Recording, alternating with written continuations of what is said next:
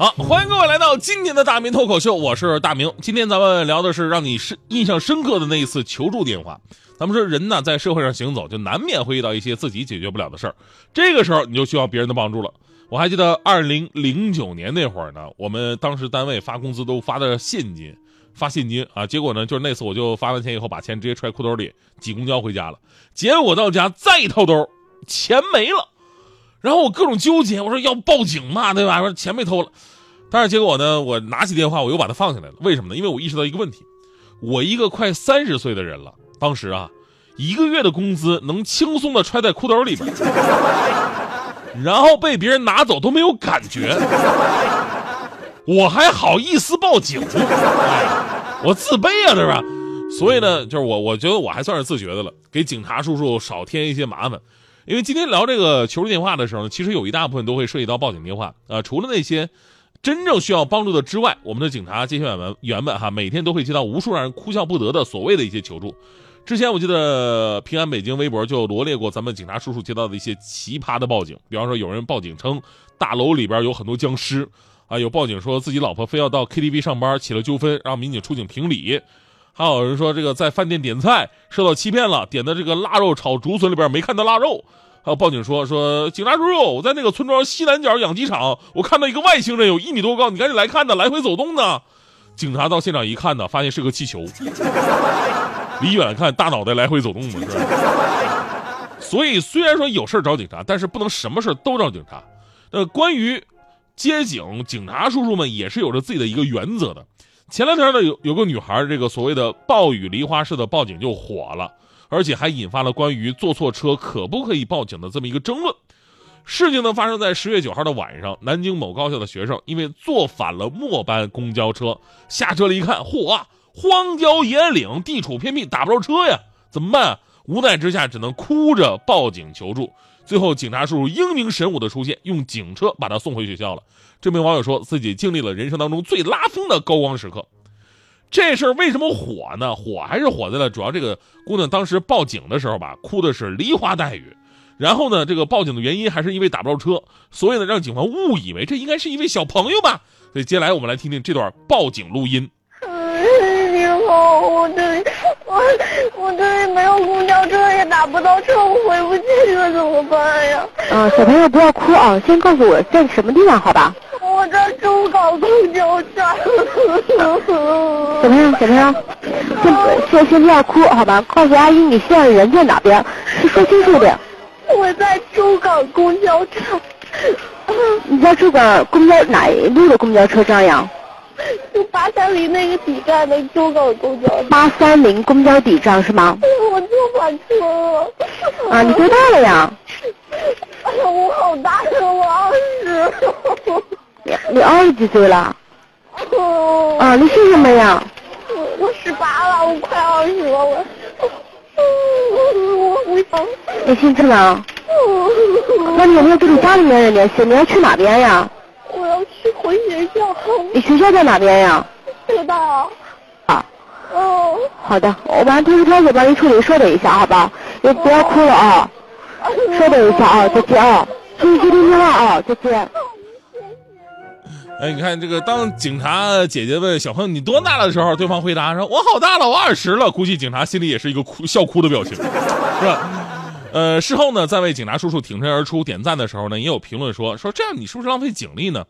后来了解了一下，说虽然这个姑娘当时哭的 确实有点夸张啊，但是当时的情况还真的是夜太深，前不着村后不着店，打不着车啊，路灯几乎都很少。一个小姑娘说在外面确实很崩溃，也真怕有危险发生啊。所以说后来这个江宁公安在线发布微博，表示这位同学当时的情况之下报警是理智而且正确的，大家在关键时刻求助警方是没有任何问题的。而且呢，在这里对报警啊也做出了一个温馨提示，就是报警电话接通之后，报警人要尽量的保持冷静，吐字清楚，情绪激动不利于讲清楚事实发生位置和现场的状况。那报警人要根据民警的提示，讲清楚警情发生的具体位置，比方说小区的名称、楼号、单元号、门牌号，或者周围的标志性建筑，具体哪条路、哪个方向等等。所以这个姑娘就是哈，其实吧还没怎么地呢，报警的时候就已经跟怎么地似的，那是吧？呃，其实正是有着这些负责任的人民警察，才让我们的生活更加安全。不过我们说了哈，说有的时候报警啊，除了不能报假警之外，我们还要有一个范围的认知，就是不是所有你认为麻烦的事儿，你解决不了的事儿，都必须要找警察，人家就得接警的。前两天有个有争议的新闻哈，就是关于报火警的这么一个新闻。当时呢，有一位杭州市民问责消防大队的帖子是刷爆了微博，大意就是说该市民的小狗啊被一个类似于铁夹的东西呢夹住了大腿，拔不出来了。于是呢，他打电话报警，要求这个消防员出警。然后消防那边接线员回复警力有限，不予帮忙。于是，这位市民洋洋洒洒写了一大篇的这个微博啊，谴责这个消防队用什么无比愤怒、毫无作为、尸位素餐这些词语来表达自己的心情。其实我觉得吧，这位朋友，您连“尸位素餐”这个词儿都会用，我觉得您的文化水平应该碾压我了。我当时想，“尸位素餐”什么意思？就是躺在棺材里边吃素的意思吧？尸位素餐嘛。后来查了一下，才不知道，呃，才知道这个就是你空占这个位置，但是不做事的意思。呃，所以呢，在这里还是要给那些消防战士，包括这个民警叔叔澄清一下。虽然之前有很多他们在火场、在树上、在废墟、在一些危险的地方把小动物救助起来的一些感人的事迹，很多警察叔叔也说啊，生命都是值得尊重的。这就导致很多人以为警察救小动物是分内的事儿。前不久还有一个新闻说，有一哥们住高层，结果呢钥匙落家里边了，然后给警察打电话让他们来开锁。还说：“哎呀，你们平时连猫狗都救，是吧？人有困难，你们为什么不帮忙啊？”问题就是开锁有专业的开锁公司啊，不伤锁就能进去。你让警察叔叔为你开个锁，还得从楼顶上空降进去吗？是吧？啊，所以得澄清一下，严格来讲，这个救小动物并不在他们的法定职责范围之内，属于可管可不管的事项，而。具体面对警情的时候，到底管还是不管？警察叔叔一般会综合考虑各方因素，做出专业的判断。能给予民众提供方便的，那肯定会尽力帮助。如果需要处理更为紧急的事项，那自然也会将救助小动物的事呢往后排，甚至所谓的残忍拒绝。珍爱生命值得点赞，但是必须注重一个基本前提，那就是保障灭火和救人。因为同样的生命，救人应该更重要。所以呢，我们一方面要了解警察叔叔们的职责范围，什么样情况可以找警察，什么样的情况咱们可以找别的专业人士来解决。另外一点也很重要，是我们每个人自己啊，做一个热心的帮助别人的人，身边的人需要帮助，也许不需要找警察，您搭把手就可以解决燃眉之急了。和谐社会，其实我们每一个人都是一个求助电话。大迪同学就是大迪，你看大迪同学，你别看听他的声音就是很冷淡，大迪人还是很善良的。呃，你看大迪小姑娘一个人在外面租房子住，有的时候也会碰到一些危险，但她从来不随便麻烦别人。那天大迪就跟我说了，说我说我最近该换房子了，我发现邻居是一个男的，特别过分。我说人怎么招你了？他进来啊？怎么着？他可不想进来吗？我没让他进来啊。那天晚上都快凌晨一点了，那男的跑过来就猛摁我们家门铃。吓得我也不敢开门呢，然后他就在那边摁。我说：“大迪，你遇到这种情况，你说你都不报个警吗？警察叔叔一来不就什么都解决了吗？”大迪笑了，说：“哼，有什么可冒的呀？我这心理素质你还不知道吗？我就当什么也没有发生过啊！我我不跟人家追究这个东西，对我继续做我的事儿，我继续拉我的二胡。你原来当时在拉二胡啊？那要是我的话，我踹门我都进去了，你知道吗？”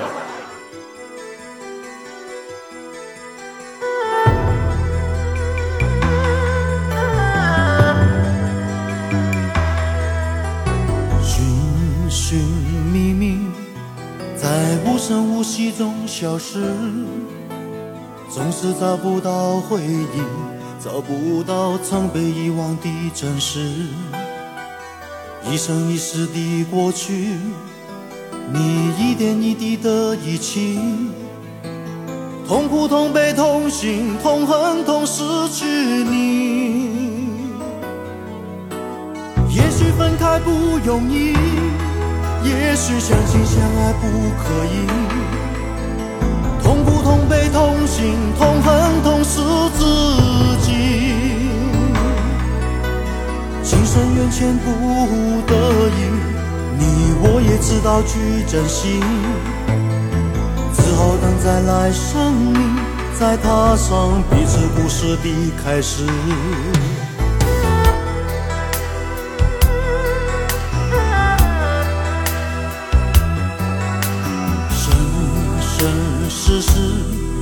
在无穷无尽的梦里，偶尔翻起了雨季，放弃了你我之间的故事。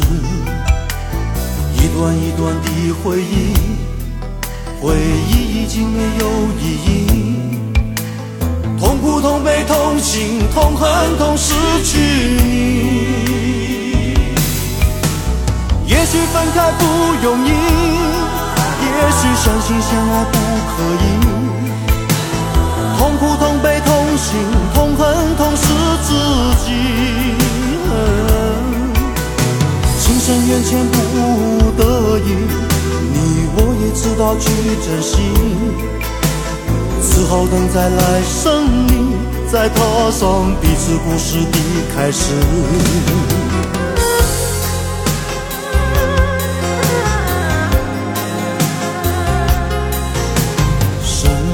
生世世，在无穷无尽的梦里。